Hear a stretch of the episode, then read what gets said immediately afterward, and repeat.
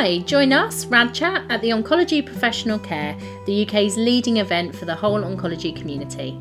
It is free for all healthcare professionals and is returning this year face to face to the Excel Centre in London on 24th and 25th May.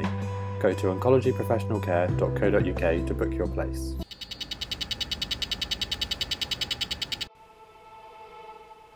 Everyone, and welcome to Rad Chat, the first therapeutic radiographer led oncology podcast. Welcome to podcast number 43. My name's Jo McNamara, and I'm joined by fellow host Naman Julka Anderson. Hi, everyone. So, a big thank you to our last guest, Dr. Emma Hyde, who talked about personalised care in radiography. If you haven't had a chance yet, please do go and take a listen. So, I'm really pleased to introduce our guests for this evening, Kath Holborn and Emma Hallam, who will be discussing survivorship, late effects, and supported self management. Hi, both of you. Hello there. Hi, Joe. Hi, Naman both of you. I feel very privileged that I kind of know you both quite well. But for the audience, do you want to tell them a little bit about yourselves and your current roles? Um, hi everyone, my name's Catherine Holborn. I'm um, I work as a senior lecturer in radiotherapy and oncology at Sheffield Hallam. I'm still registered with the HCPC as a therapeutic radiographer and um, the majority of my role at Sheffield Hallam is in the delivery of our post-registration MSc uh, provision and um, I've recently taken on the role as a training and education lead for our Advanced Wellbeing and Research Centre as well, which is uh, sort of aligns nicely to this topic. Okay, so um, I'm obviously Emma Hallam, as you know, um, and I'm a consultant therapeutic radiographer um, at Nottingham, um, and I lead the Nottingham Late Effects Service, um, which is a bespoke service for anybody who is experiencing a physical or psychological effect as a consequence of their radiotherapy and or chemotherapy treatment. Um, and I also work really closely with Sheffield Hallam University, providing education for um, on late effects and supportive management through um, radiotherapy um, and living with and beyond cancer. Perfect. So both two very different roles, but working synergistically together. And actually, Kath has a lot to a lot to be responsible for because I'm only a lecturer because of Kath. Because she was like, "Joe, I'm drowning in marking. Will you help me? And that was my first ever little insight into being a lecturer. So Kath, a lot of a lot of students are probably going, oh no, she's responsible for that. Um, so, Kath, you, we'll start with you. Can you tell the audience a little bit about your kind of career pathway to date and what got you into into lecturing? Okay, so well, I um, started a long time ago as a qualified therapeutic radiographer. So I actually trained with Emma. So we've known each other a long time. Um, we qualified in 98, I think, 1998, and I started work at what was the Cookridge Hospital in Leeds, um, and sort of uh, obviously worked there as what would be now classed as sort of band five, going to sort of band six role, and then moved to Nottingham, where. Uh, you know, back then it was sort of a senior two superintendent team leader type role that I worked up to. Again, working with Emma, our cross our paths crossed again back at Nottingham. Um, and I suppose back then um, there wasn't a lot, well, advanced practice wasn't really a thing. The four tier structure was just coming in, but it was more focused on assistant practitioners at the time and implementing at that level. Um, and yeah, there wasn't really, you know, you either went in sort of education or sort of more sort of leadership, sort of outside of the clinical environment with, you know, if you wanted to progress any further and I'd al- always enjoyed um, this sort of the teaching side of things, the education side of things, and yeah, it just um, you know everything sort of fell into place really. There was a, an advert for a lecturer post at Sheffield Hallam. Um, like I say, it was something that I really enjoyed the teaching side, supporting students on placement. So I sort of thought, well, I'll give it a go. And long story short, started in about I think it was two thousand and three at Sheffield Hallam. So I've been there a long time pretty much contributed to all aspects of our provision. Um, and yeah, over the years, I've sort of developed my own areas of interest. Firstly, into sort of the post registration master's level side of things. Really, really enjoy that side of my role. Um, and over the years, my areas of interest have um, developed towards prostate cancer, firstly. So, do a lot of work with Prostate Cancer UK as well, run the MSc in prostate cancer care deliver modules associated with that. And more recently, I really do have a, a keen interest in the whole sort of cancer survivorship, uh, personalised care agenda, um, and sort of the the topics that need to be delivered aligned to that really, including things like advanced communication um, is a really big one as part of that. So yeah, I think that's me. Perfect, thank you. So Emma, do you mind giving us a bit of a rundown of your career pathway? Yeah, so um, I qualified back in, I think it was 98, Kathy, we did qualify. Um, and I first worked at Leicester um, as, a, as a radiographer grade and then senior two. And then I moved to um, Nottingham. Um, and, you know, was, was really, you know, a treatment radiographer. I loved that role, but my passion has always been around the information support um, um, arena, really, if I'm honest. Um, so um, I quickly became a Super 4, as we called it in them days. Um, and then I um, decided that I wanted to move into information support and rad review, and I never looked back, if I'm honest. I absolutely love going above and beyond and supporting the patients. Um, I started um, my role in information support, really supporting breast cancer patients through treatment. And then I was really fortunate that a position came up in head and neck. Um, and I was like, I really want to get my teeth into something that's a bit more gritty. Um, and at the same time, I was offered to, um, by one of the consultants, Dr. Judy Christian, to set up and develop the Nottingham Late Effects Service. And that has just been the most humbling experience that I could ever imagine. Um, I absolutely love cancer survivorship, helping patients when nobody else knows what to do with them. Um, so I've been really fortunate to have this position. Um, I've been really fortunate to have Kath by my side throughout all of this, who has supported me all the way through my masters because I always go, oh, I can't do this, um, through my non-medical prescribing and also through um, my advanced communication, sorry, my advanced clinical assessment skills. Um, and Kath has really been a driving factor in my academia side um, of, uh, of everything and also the support from the rest of the, the, the staff at Sheffield Hallam. So it's been a really working relationship and it's really good that I can now give some of that back, uh, my clinical expertise in supporting um, the different lecturers on, on their modules and things. So I really enjoy that side, the education side of it as well. Oh, sounds amazing. Uh, very long careers so far. I'm not going to say what I was doing in 1998. um, so, Kath, you know, you've talked about some of the modules that you're involved in at Sheffield Hallam University. You talked about survivorship. Just for anyone, you know, what is survivorship and why is it important? Okay, so um, so I suppose if you think of survivorship as a, a very broad term, first of all, so um, survivorship encompasses all people, uh, patients, but also their family members, their loved ones that are really sort of um, living with the consequences of cancer and its treatment. So I think probably everybody knows this by now, but it's certainly not just limited to those that have maybe had an early cancer diagnosis, have had their treatment, completed it, and then sort of you're in that sort of classic follow up survival type period.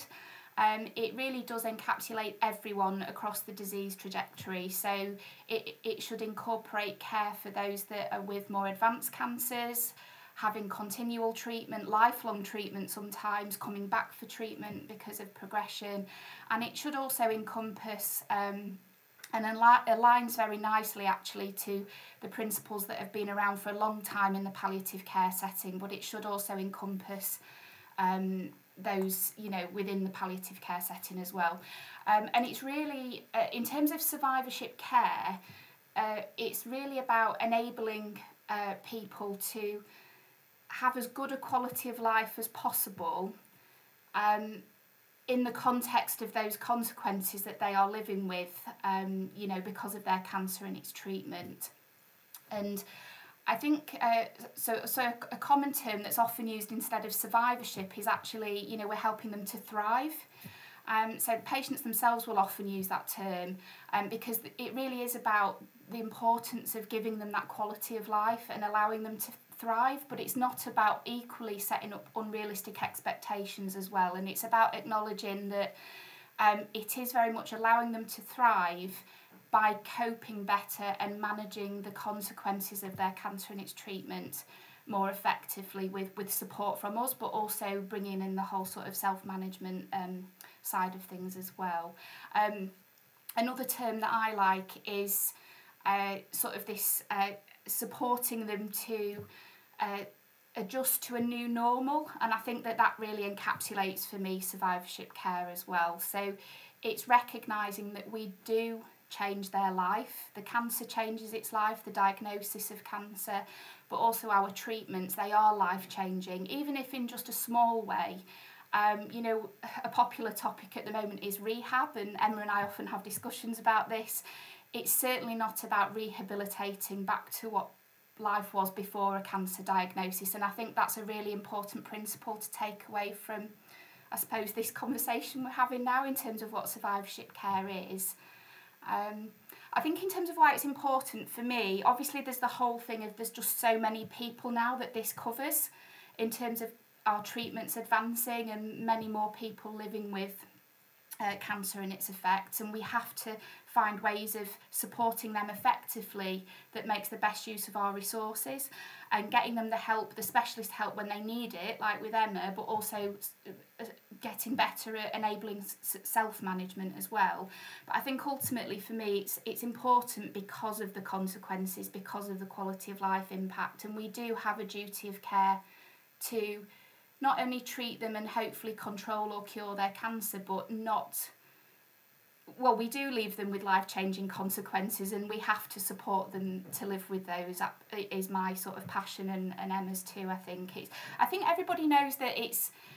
You know that we know about the physical, and we know about. I think now, I think all of us understand the holistic impact of that. That it has then wider consequences psychologically, socially. I think, socially, I think sometimes is forgotten. I don't know what Em thinks on that, but you know the social impact, whether that's financially work wise, uh, being isolated due to their side effects, not wanting to engage with their friends anymore, their family. Um, it can have such a massive impact socially.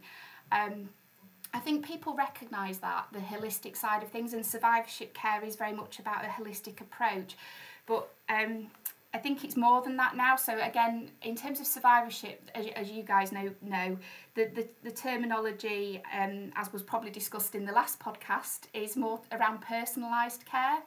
So it's also about recognising that, um, you know, people have these consequences. In fact, you know, if you were just to look on paper, you know, there's groups, populations of patients that will have a certain consequence of their treatment, whether that be a physical effect or the psychological issues that go along with that. But then every individual person has their own personal experience of that. Um, and that's influenced by those sort of wider social determinants of health as well, their own life circumstances, what's important to them, where their preferences lie. And really, that's the direction of travel in terms of survivorship care now, sort of really seeking to understand what matters most to that individual uh, and trying to tailor our treatment and care around that.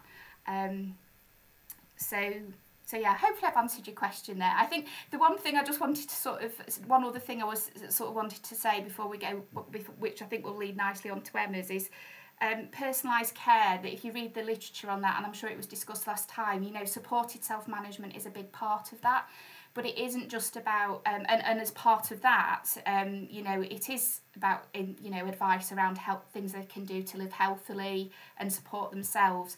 But you know in terms of managing the consequences of treatment the provision of late effects services is just so important um, and a, a big part of supported self-management. So i think when we talk about supported self-management we think of it, it's not just about giving advice to help patients manage, you know, do the more simpler things to help manage and cope with their condition. It requires support um, and sometimes specialist intervention depending on the severity of their side effects and, and, and I suppose that's what we're obviously here to talk about tonight, the sort of the late effects management side of things to survivorship care. I mean, it can be basic things. I'm, you know, I, I, I don't want to move away too much from the, the late effects side of things, but you know, more generally, it's important to engage um, patients in uh, discussions around the importance of physical activity, for example. So that's uh, that can be beneficial for so many reasons, um, and it can even be targeted physical activity exercises such as pelvic floor exercises to help manage incontinence, for example, for pelvic patients. Um, but but yeah, physical activity is a big part of the self management agenda. Um, but it can also be about give, making sure that they're able to navigate support resources around um, getting uh, support for financial, vocational um, support out there in the community, signposting them to peer support um, resources. Signposting is a big thing, I think, if you're not in a specialist role, to be able to signpost people to good quality resources. The charities are a good resource for that um, side of things. Um, but yeah, a, general self management, you've, you've kind of got the general side of things and then the more targeted, depending on the consequences you're trying to manage. But the general side of things are to do with sort of um, encouraging that engagement in physical activity, good nutrition, um, and I suppose also, I mean, Emma will be able to sort of perhaps talk about this as well, but you know, sort of giving them the tools to sort of uh, manage their emotional well-being as well you know assuming that they've not got a, a, more severe level of psychological stress distress. It's kind of giving them the tools to sort of manage psychologically as well uh, relaxation techniques mindful you know those kind of um, signpost into that kind of resource um, just giving them the tools after treatment to sort of help themselves. A big thing is, um, and again, this links to what Emma's going to talk about. I think is, um, you know, when when you when they finish that particular treatment with with you, say for example, um, you know, the importance of them being able to understand what a late effect is. Um, when they might need to, you, you know, the importance of reporting that at follow up, um, knowing where they can get help when uh, and that they can talk about consequences that they're suffering from and know that there is potent, hopefully help out there with, with that. So early identification of late effects is a big part of that and the patients can play a role in um, you know self-reporting their concerns. It's really interesting what you said about survivorship, Kath, and I know you've had um, a really successful run of the survivorship module that you um, that you run at Sheffield Hallam University, and it's great that there's so much uptake of that. But it does also highlight how many people need that education around survivorship and late effects. Um, so that's brilliant that that exists. Emma, can you tell us a little bit about the late effects service that you run? Yeah, so um, we set this service up in back in 2013, and when we originally set the service up, we really thought we were going to be inundated with pelvic patients because that's where a lot of the work had been done around pelvic radiation disease, and it became very clear very quickly that actually there was as many, if not more, head and neck and breast patients who were really struggling after they'd finished treatment. So uh, we already set out saying we were going to see any patient, but we really focused, we thought, on prost- uh, sorry on pelvis at the start, um, but we really realised that we had to expand this. Um, and if anything, I'd say they've probably overtaken the pelvis patients. Um, what I think is really key is to really recognise that you th- we think that patients are having these consequences dealt with during their follow up, and they are not what they're doing is having it noted in their notes of whatever format that is. Um, it'll say, oh, that'll be a late effect of radiotherapy. And patients get referred to me and they'll say, why wasn't I referred four or five years ago? And I just have to go, I, I can't explain that. Often it's because whoever they are seeing, whether it be a CNS, a surgeon, an actual oncologist, if they don't think there's anything that can be done about it, they don't delve into it anymore. The other big problem is is how do we decide whether that is problematic enough to have a referral to a service? And actually, it should be about the patient's subjective bother, not about whether that doctor or nurse specialist or whatever therapist they're seeing decides whether that's problematic. They may only get up once a night for a wee, but if they've never got up in the night for a wee and they cannot get back to sleep, then they're not managing to get to work the next day because they're so tired, that is really major. Whereas they might only refer a patient on to a continence service if they're getting up six, seven times a night. So it's really about, you know, looking at, at, at what is that patient's bother, but just recognising. Um, so it became so clear the more our service has been developed about what patients want and the patients that we've seen. And that's what I think is key, really. Um, we think we can go into setting up these services and what we think we might need, but until you get those referrals in, you know, half the time I'm then saying to the patient, I'm going to have to go away and research this and see what I can do for you because I've never, I don't, I, you know, I've got nothing for you on this, but let me go and see what I can find in other complex conditions and long-term conditions and what can I bring into, um, into, into this service to see if it can help you with whatever consequence you may have. Now, I know there are people out there listening and maybe thinking, yeah, this sounds amazing. This is what the patients want or need. I'm going to set up my own service. But what do they need to do? How are they going to do it? So, eh, this is the hardest question, and I must get. Uh, I've had hundreds of emails on this. Um, myself and Lisa Durrant, who is another um, late effects consultant down um, in Taunton, um, we constantly bang our heads against a brick wall against this because you know there is no guidance out there. We we set these services up. Lisa's service was set up by um, somebody previous to her uh, but then she took over it a year after it had set up and that was a year after we'd set ours up. So very similar timings really but there's no guidance out there on this so actually nobody knows how to set a service up and you can only set a service up with what you've got access to. So first of all, it's about funding and where you're going to get that funding. Our service was funded by Macmillan in the first instance, and we're very grateful to Macmillan for that. And it's been trust funded since, although we've had other pots of money from Macmillan to expand it. But it's about seeing about what your need is, what your patients are. So you can go into this thinking, right, we need a gastroenterologist, we need a dietitian. But if your referrals aren't pelvis, you probably don't need that if it's actually the fact that it's head and neck referrals you're getting more of, you might need more of a physiotherapist and more um, access to OTs. You don't know what you're going to need until you get those referrals in. The other thing is you need to tap into what services you've already got there. So when we set up, we literally within the first couple of years were knocking on doors within our trust saying to like the fatigue service, the chronic pain team, the lymphedema team, can you help our patients? if I'm honest, a lot of time the doors were shut and said, "No, we can't because we ha- we we." Unless you're going to pay for our service, which of course we don't have the money for that, so a lot of these services actually said to uh, said to myself and my colleague who set the service up, Liz, who Stones, who's now retired, um, said, "But we'll train you." So the amount of training that I have had from different services, it, I, I can't write it on a you know it's massive. So it's really about just seeing what services you've already got out there and setting out on these services because what you think at the start is not what you'll end up with, if I'm honest. But that's where the holistic needs assessment comes in from the beginning.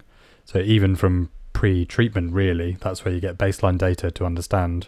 This is something when I've worked with Lisa, she always said, whatever happens, even if it's nothing, just write it down because in 10, 20 years' time, we'll know what they were like when they started. And exactly as you said, I think on treatment review, sometimes some some people can be worried when a patient says, "Oh, yes, I'm now getting up one once a night." But if you don't know what they were like six months ago, you're not going to know. Well, actually, it hasn't changed. If it's still one a night, that means that the treatment's you know working, but nothing's really got worse. And I think that continuity of care, I think it's it is there, but it's not always, as you said, picked up. I think the follow up when so if, for example, if I do a follow up call two weeks later and they've had their follow up with their consultant, there might be some data there, but nothing, as you exactly said, nothing's been done about it. But uh, you know, until all those referral pathways are there, I am sure you've with your emails. What have you been telling people? Just go to all these services and talk to them, or well, what, what, what Lisa and I have set up a specialist interest group with the Society of Radiographers to try and really see how we can kind of coordinate this care. And, and we would love to come up with some guidelines along with um, the team at Derby and also the team at Gloucester who have now got late effect services. We've tried to map what late effect services are out there throughout the UK and we really would like to coordinate and get everybody's expertise on board because it's not just about what Lisa and I think um, and to try and say how you know we're trying to put something together as to this is how you go about setting up a service but only in our in our view you know. Um, so we're trying to do that along with some guidance on how to manage late effects because there just isn't education until well if I'm honest until Kath really came along and said she could see how much I was struggling with these questions we were getting and saying, well, let's try and put some kind of education together because a lot of what I get as well asked is, well, what, what training do I need? Well, the master's modules that I did in pelvic radiation disease aren't even available anymore. They're not running anymore. A lot of the psychosexual stuff that I did, they're not. You can't get them um, modules anymore. So you know, it's hard to then say what should you go and get trained in Because actually, if you've got access to a lymphedema team, you might not need a, a, need to be a specialist in lymphedema. Whereas I've become a specialist in head and neck lymphedema, not because we haven't got a lymphedema team, we've got an amazing lymphedema team, but because I was already seeing these patients and we recognised that actually, if I could identify the lymphedema earlier on, I could make a real impact. So it's all it's, it's all this about this coordination and liaising with other um, allied health professionals and other you know nursing professions to really see what you can do for this joint working to see what is best for the patient rather than about constantly making separate referrals. So we really try now as a team to try and get the right people in the room at the right time. Um, and that's just become more of like a, a dedicated clinic now um, that we can actually have these special specialists in the clinic at that one time.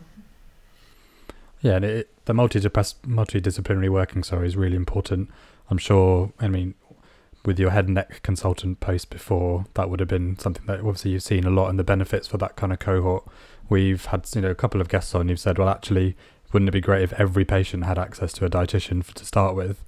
Because there are little things you can tweak and change and make better or help, you know, with healthy eating advice and things like that. But I think, yeah, it, the special interest group I came to the last meeting, it's really good. Even although I haven't seen that many patients with late effects, we don't have a late effect service, but it's it's interesting to learn, and I think that education element is really, really, really important. But it's good to have people like you and Lisa who are now shouting about it across the country a bit more. As you said, lots of patients have been missed, um, and I suppose have you found any services across the world that have kind of been set up a long time ago around late late effects? I know you mentioned about the UK. Um, so the MD Anderson do quite a lot around late effects um, in the USA. Um, I've had quite a lot of uh, collaboration with them. But you see, in other, because we're the National Health Service, other centres can get it, you know, throughout throughout the world. You pay for that service, so of course you can get access to a physiotherapist. Of course they want to get you um, involved in, in this long term follow up, but we just don't have that in the in the NHS. And because we're getting more and more patients on stratified follow up and being discharged at possibly one year, six months even, you know, this is where we're going to start missing these patients because who's going to remember that it's a late effect and I'm very much about patient education at the end of treatment and you don't really as a radiographer probably want to say actually these are the late effects that you might get but it is so important because we cannot rely on the health professionals that they're going to see down the line to, to one think is this related to the radiotherapy or chemo? or actually think there's something that can be done about it and that is and I think that's key so certainly with a lot of the patients now in our department we're going to try and look at what can we really do um to you know I mean treatment summaries are great but have you seen a treatment summary, summary when you actually give that to look at for a patient? It's like, wow, it's like a two sided A4 piece of information. We want some real bullet points to say these are the late effects that you may get if you're a prostate patient or if you're a breast patient. And actually, there are some things that can be done about it. And I think every department could do that. It's not just about us so lucky to have a late effects service, there's other things that you could be signposted to um, you know, different websites that you can be supported to to offer this. You know, even if it's not specific late effects management, there's lots of things that can be done. When can late effects come about, and what do you? What are the most common things that you see? So we class uh, we we don't see anybody until six months out of treatment. So there is in the actual radiotherapy specification guidelines, they do talk about late effects at three months. There is no way we will see patients at three months because we really do find that between that three to six months, to fair, three to nine months, it can often settle down. So, but we class a late effect as anything that is not um, an, an acute side effect that hasn't settled or anything that develops from that six month mark. And that is where the real problem lies because a lot of these develop once they're out of follow up five years, 10 years, 15 years out of treatment. I mean, the latest patient we've seen, I think, was 39 years out of treatment and has struggled all that time until they got to our service. And then what? Sorry, was your question? What what do we mainly see? Well, you know, for pelvis patients, it, it's not surprising. It's your you know urinary problems, your bowel problems, um, the, the, the the sexual dysfunction. Um, breast patients, it's predominantly a peripheral. We see a lot with peripheral neuropathy from the chemo, but a lot of that is about pain and this persistent pain that patients get after treatment. A lot of that you have to work around the psychology of pain as well, and it's often linked to what they had from their surgery and their cancer diagnosis, and then the radiotherapy has come on um, board and caused a bit of a radiation fibrosis, and it's caused that to be more problematic. Um, with the head and neck, it's an absolute whole host from dry mouth, but it's all, if I'm honest, is linked to radiation fibrosis. Um, and that is so problematic for the head and neck patients. Um, you know, it starts with a little bit, or they don't move their necks and the mouths don't quite open as much. And then you see them five years later and they cannot open their mouth and they cannot move their necks. So, at what point did that happen? If we can get in earlier, to get some exercise in, to get these exercises going, can we prevent these late effects happening, which is what I'm trying to do with the head and neck cohort.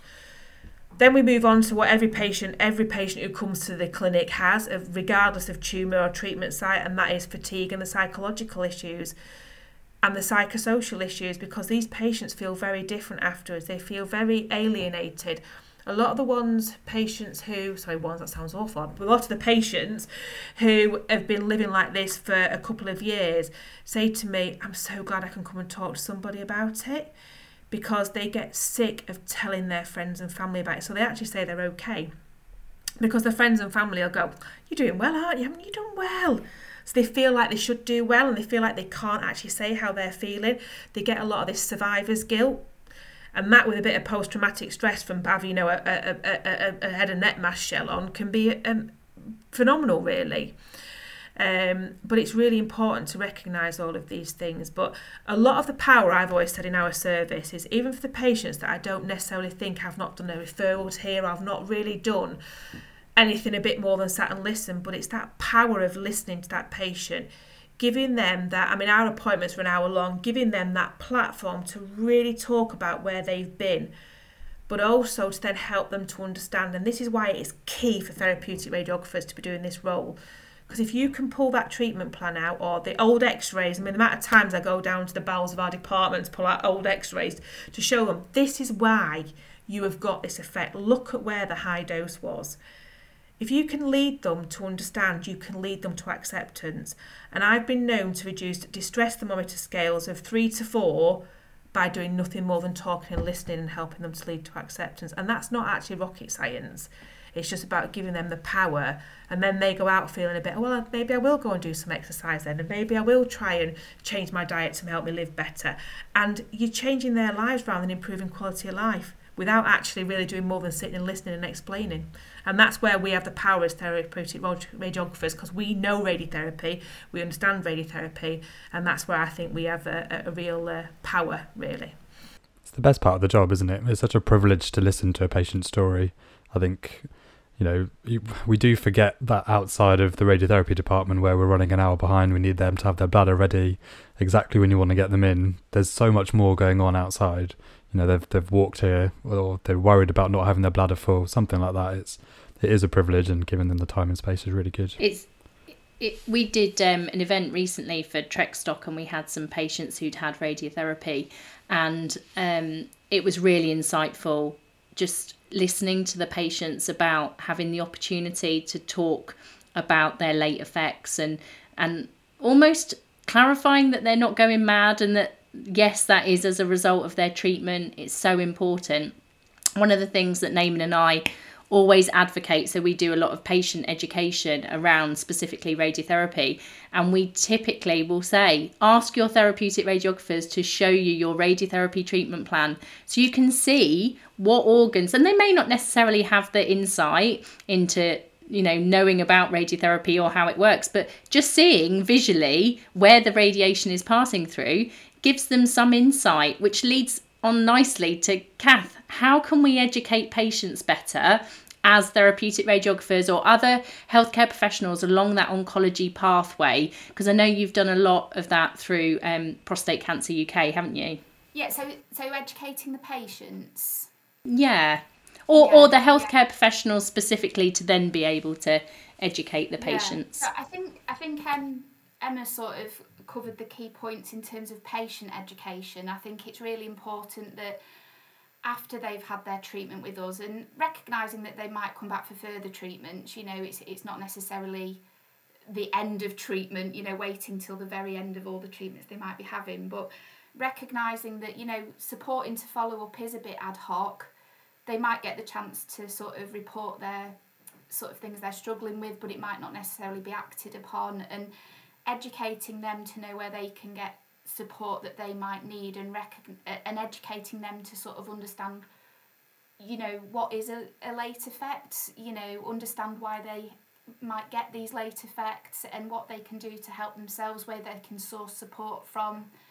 The signposting is really important i think and just like like Emma was saying really you know having the confidence to be able to talk to them about these might be the potential late effects that you might experience. It's you know even acknowledging how it might impact on them personally. You know as therapeutic radiographers we do have that opportunity to build up a rapport with them. And certainly if a patient asks you about something they're concerned about say for example their sexual well-being you know you, you can signpost them to support and things like that. But every patient will have different concerns depending on what's important to them in that regard and and um, you know it might be more to do with you know they, they they're feeling that there's a loss of intimacy with their partner because they're on androgen deprivation therapy for example and they're not really bothered about the you know the the sort of um, sexual intercourse side of things but they they've lost that sort of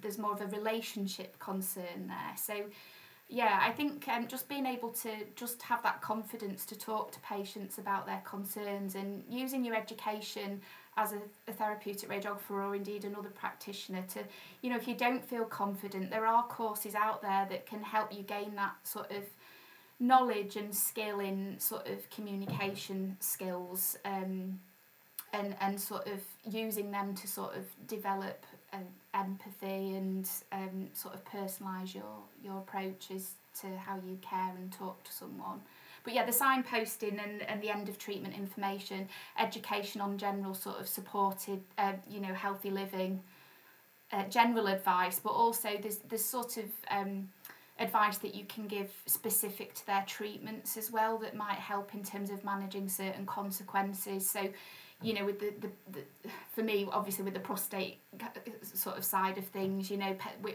pelvic floor exercises are a big thing that are often talked about as um, being really important. And, you know, if you're talking about physical activity, um, you know, talking about that in the context of fatigue, but also in again in the context of uh, context of maybe helping with some weight management because obviously if there's a weight issue there that can put pressure on the pelvic floor as well and you know that it, it's kind of um, again sort of helping them to understand why these things are important to to help them with things that matter to them like the incontinence like the sort of sexual dysfunction aspects like the fatigue that we've recognized and understood and shown that to them that this is something that is really impacting on their life and these are the sort of things that we can advise Emma can I ask with kind of what Kath has said how does that translate into your clinical experience? So, is there anything that you wish other people had talked to patients about further along in the pathway, or you know, you've you're a therapeutic radiographer. What do you wish um, that people would talk to their patients about, or um, start to engage with them as they go through treatment? I would like people, I'd like radiographers and um, other health professionals to acknowledge that life will be different for the patient afterwards, um, of, of varying degrees.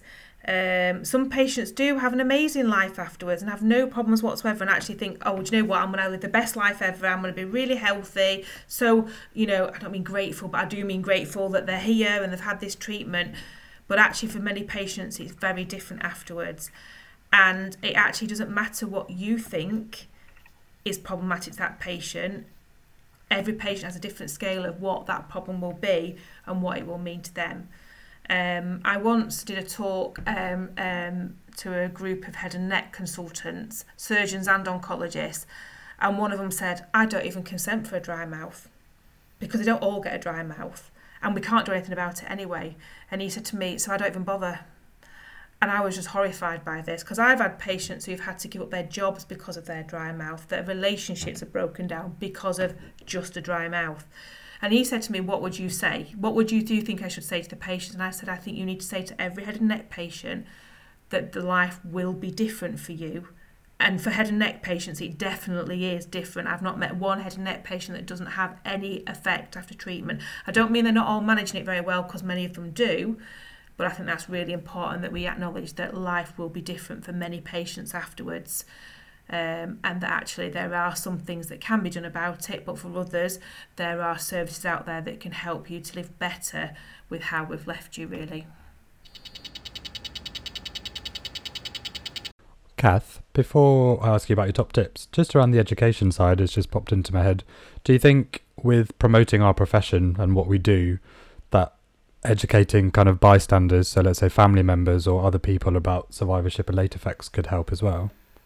Yeah, definitely. I think yeah, I think um, yeah, knowing knowing that sort of you know the, the therapeutic radiographer can help their their family member member that's going through the the treatment, and that they can seek advice and support from them in terms of moving forwards after their treatment and where to get support if they struggle with anything.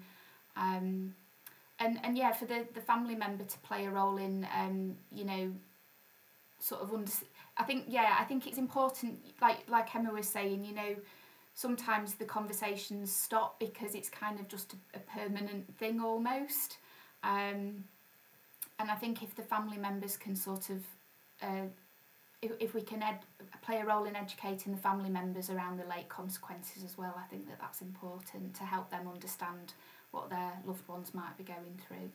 And, and also there's certain, you know, the, the side effects will be impacting on them as well.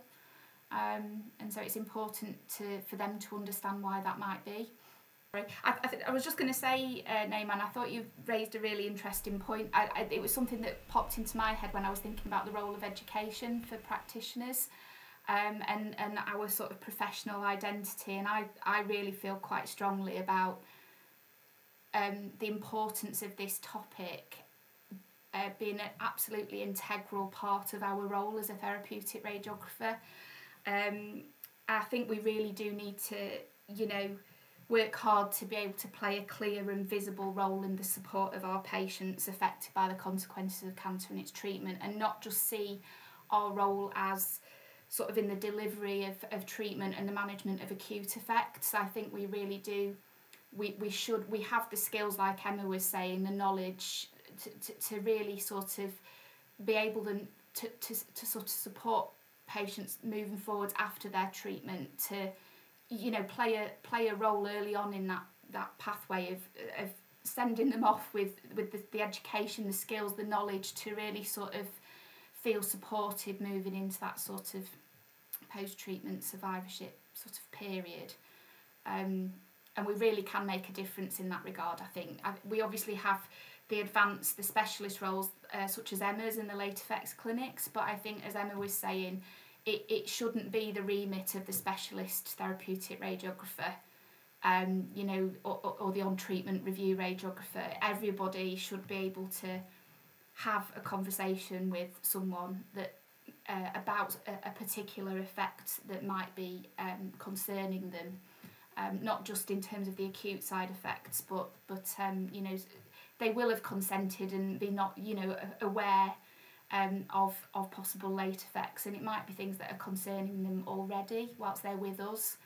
Um, and I do, you know, we do, I do feel quite strongly that we, we need to ensure that we have maintain our knowledge and skills in that area of patient support. And I, you know, it's well like when IMRT and IGRT came in, we, we didn't have any qualms about upskilling and you know adding to our knowledge base around what they were because that was the you know it was about it was important. It was about driving our practice forwards. And i think the same parallel could be drawn with you know the importance of survivorship and the care.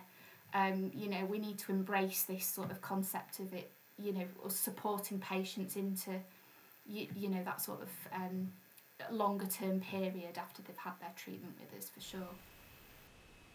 Oh, thank you, Kath. And I would I would like to think I, I certainly have witnessed it um, working nationally with HEIs who are training therapeutic radiographers that this is becoming more part of undergraduate curriculum. I still think there's a long way that we've got to go because as we know with a lot of things you can implement curriculum changes but until they see it out in practice you know it's very daunting for a student to start to have these conversations with patients if they've never seen a colleague who's already qualified having them um, so it, there's definitely work that we can do, but it's reassuring at least. And I know there's a project being led by Health Education England um, that's just starting to to start now with work streams um, called ACCEND, which we'll put a link in.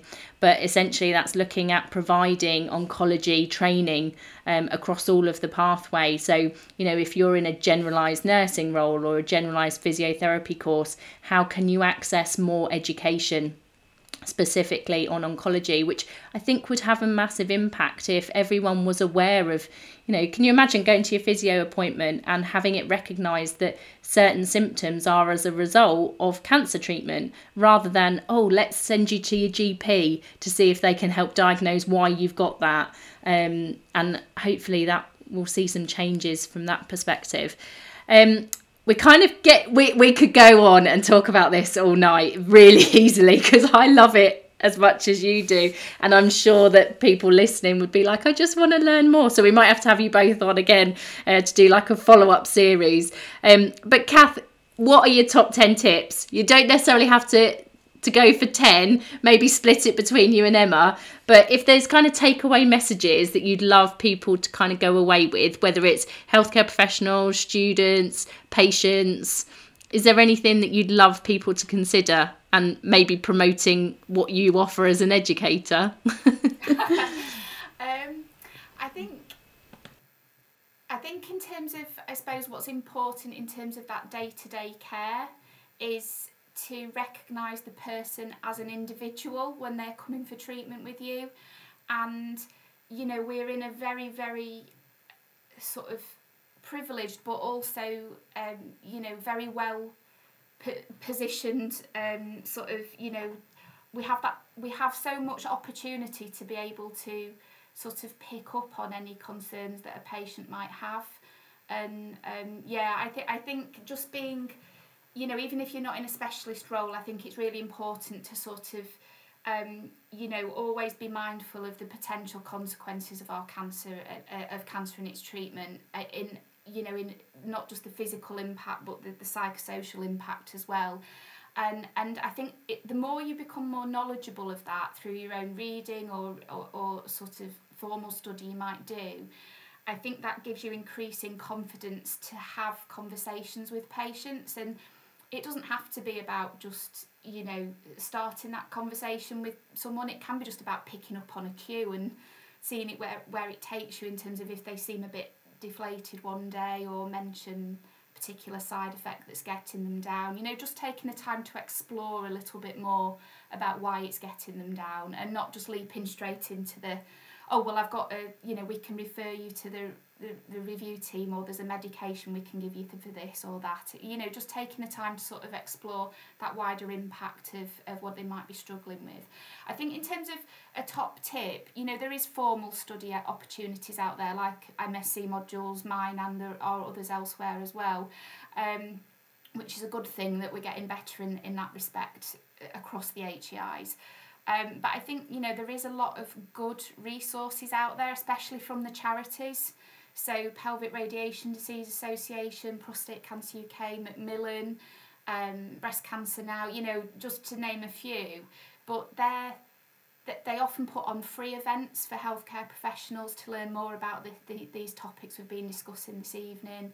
Um, including you know how to talk to patients about the sort of health and well-being sort of things with you know that, that will help them sort of self-manage the consequences of certain side effects um, they might be experiencing. So i think i think a top tip would be to sort of you know it's easy to access sort of free education in this area actually. I don't know what M thinks on this. You know to, at a general level certainly in terms of just taking the time to educate yourself and being more mindful of how our treatments can affect someone and therefore give I think that then gives you the confidence to talk about it.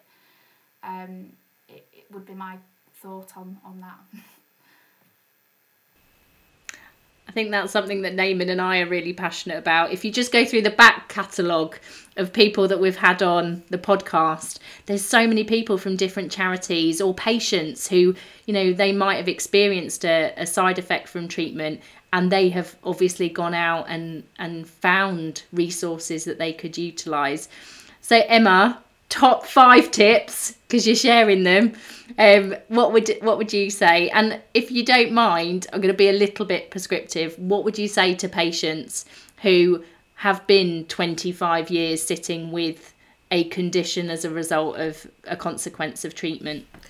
Okay, well, the first thing I really want to, a, a top tip is for all the therapeutic radiographers out there is that we really should not be saying anymore that your treatment will carry on working for two weeks and then it'll get better because for many it doesn't um, of varying degrees. So it's not to frighten anybody, but actually, I don't think we should be saying that. I think we should be saying that, you know, your treatment, the treatment does carry on working for a little while afterwards, and it can take many months, if not years, for some of the side effects to settle, um, and life may be different afterwards. So I think that's really important alongside with then signposting like Kath said if you haven't got a late effects service um, to, to, to signpost to to just say that there is other services out there that can help such as even you know Macmillan is a really good place to start if not prostate UK breast cancer care proud that you know the work so all of those. Um, and what would did you say did you your question what would I say to patients yeah, if you had a patient who'd who'd had radiation therapy long time ago or chemotherapy, and they're they're like, oh, this is just a consequence of my treatment, but they are their quality of life is heavily impacted. So they wouldn't just say this is just a consequence. For honest, this is where they would then start to unravel and tell you everything. And I have actually apologised to patients before and said I am so sorry that you know we know so much more now about the late effects of treatment, but back then we didn't. So let's see how we can what we can do to help you live better with how you've been left. The other thing what um, I think is really important is to really recognise, and I forgot what I was going to say now, my train of thought's gone. What was I going to say? Oh, it's gone. oh dear. Uh, yes. Um, so the other thing I was going to say is that what's really important is to remember that we can't always fix everything but it's about listening to the patient, helping them to understand, like I said earlier, how they've been left, and then helping them lead towards that acceptance as to how things are now, and then helping them to live better with how we've left them. But often, I think, as particularly as radiographers, certainly when I was doing on treatment review, you always feel like you've got to have an answer. You feel like you've got to be able to fix that acute, let's give you this medication, let's do this. And actually, with a lot of late effects, you can't do that. You know, radiation fibrosis, it's the radiotherapy is the gift that keeps on giving. It's this evergreen monster that keeps on affecting patients. And, you know, we can do all we can to try and help them live better with that. But the patients have got to be aware that for some of these things, they are lifelong. Um, so, yeah, so it's just about not rushing in there thinking you can fix it. Um, and also not stepping back and thinking, well, I can't possibly talk about that and open that kind of worms because I know I can't fix it.